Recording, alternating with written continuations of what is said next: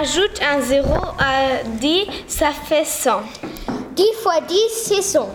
100 fois 10, c'est 1000. 1000 fois 10, c'est 10 000, et, etc. Si on multiplie avec le 0, le résultat est toujours 0. Si on écrit 0, 0, 25, on dit 25. Si on additionne avec 0, par exemple 5 plus 0 ou 0 plus 5, le résultat est toujours 5. Le 0 est le premier numéro de toutes.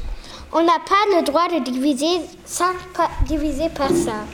Si on écrit le 0 par euh, exemple, euh, Julia achète 0 gâteau.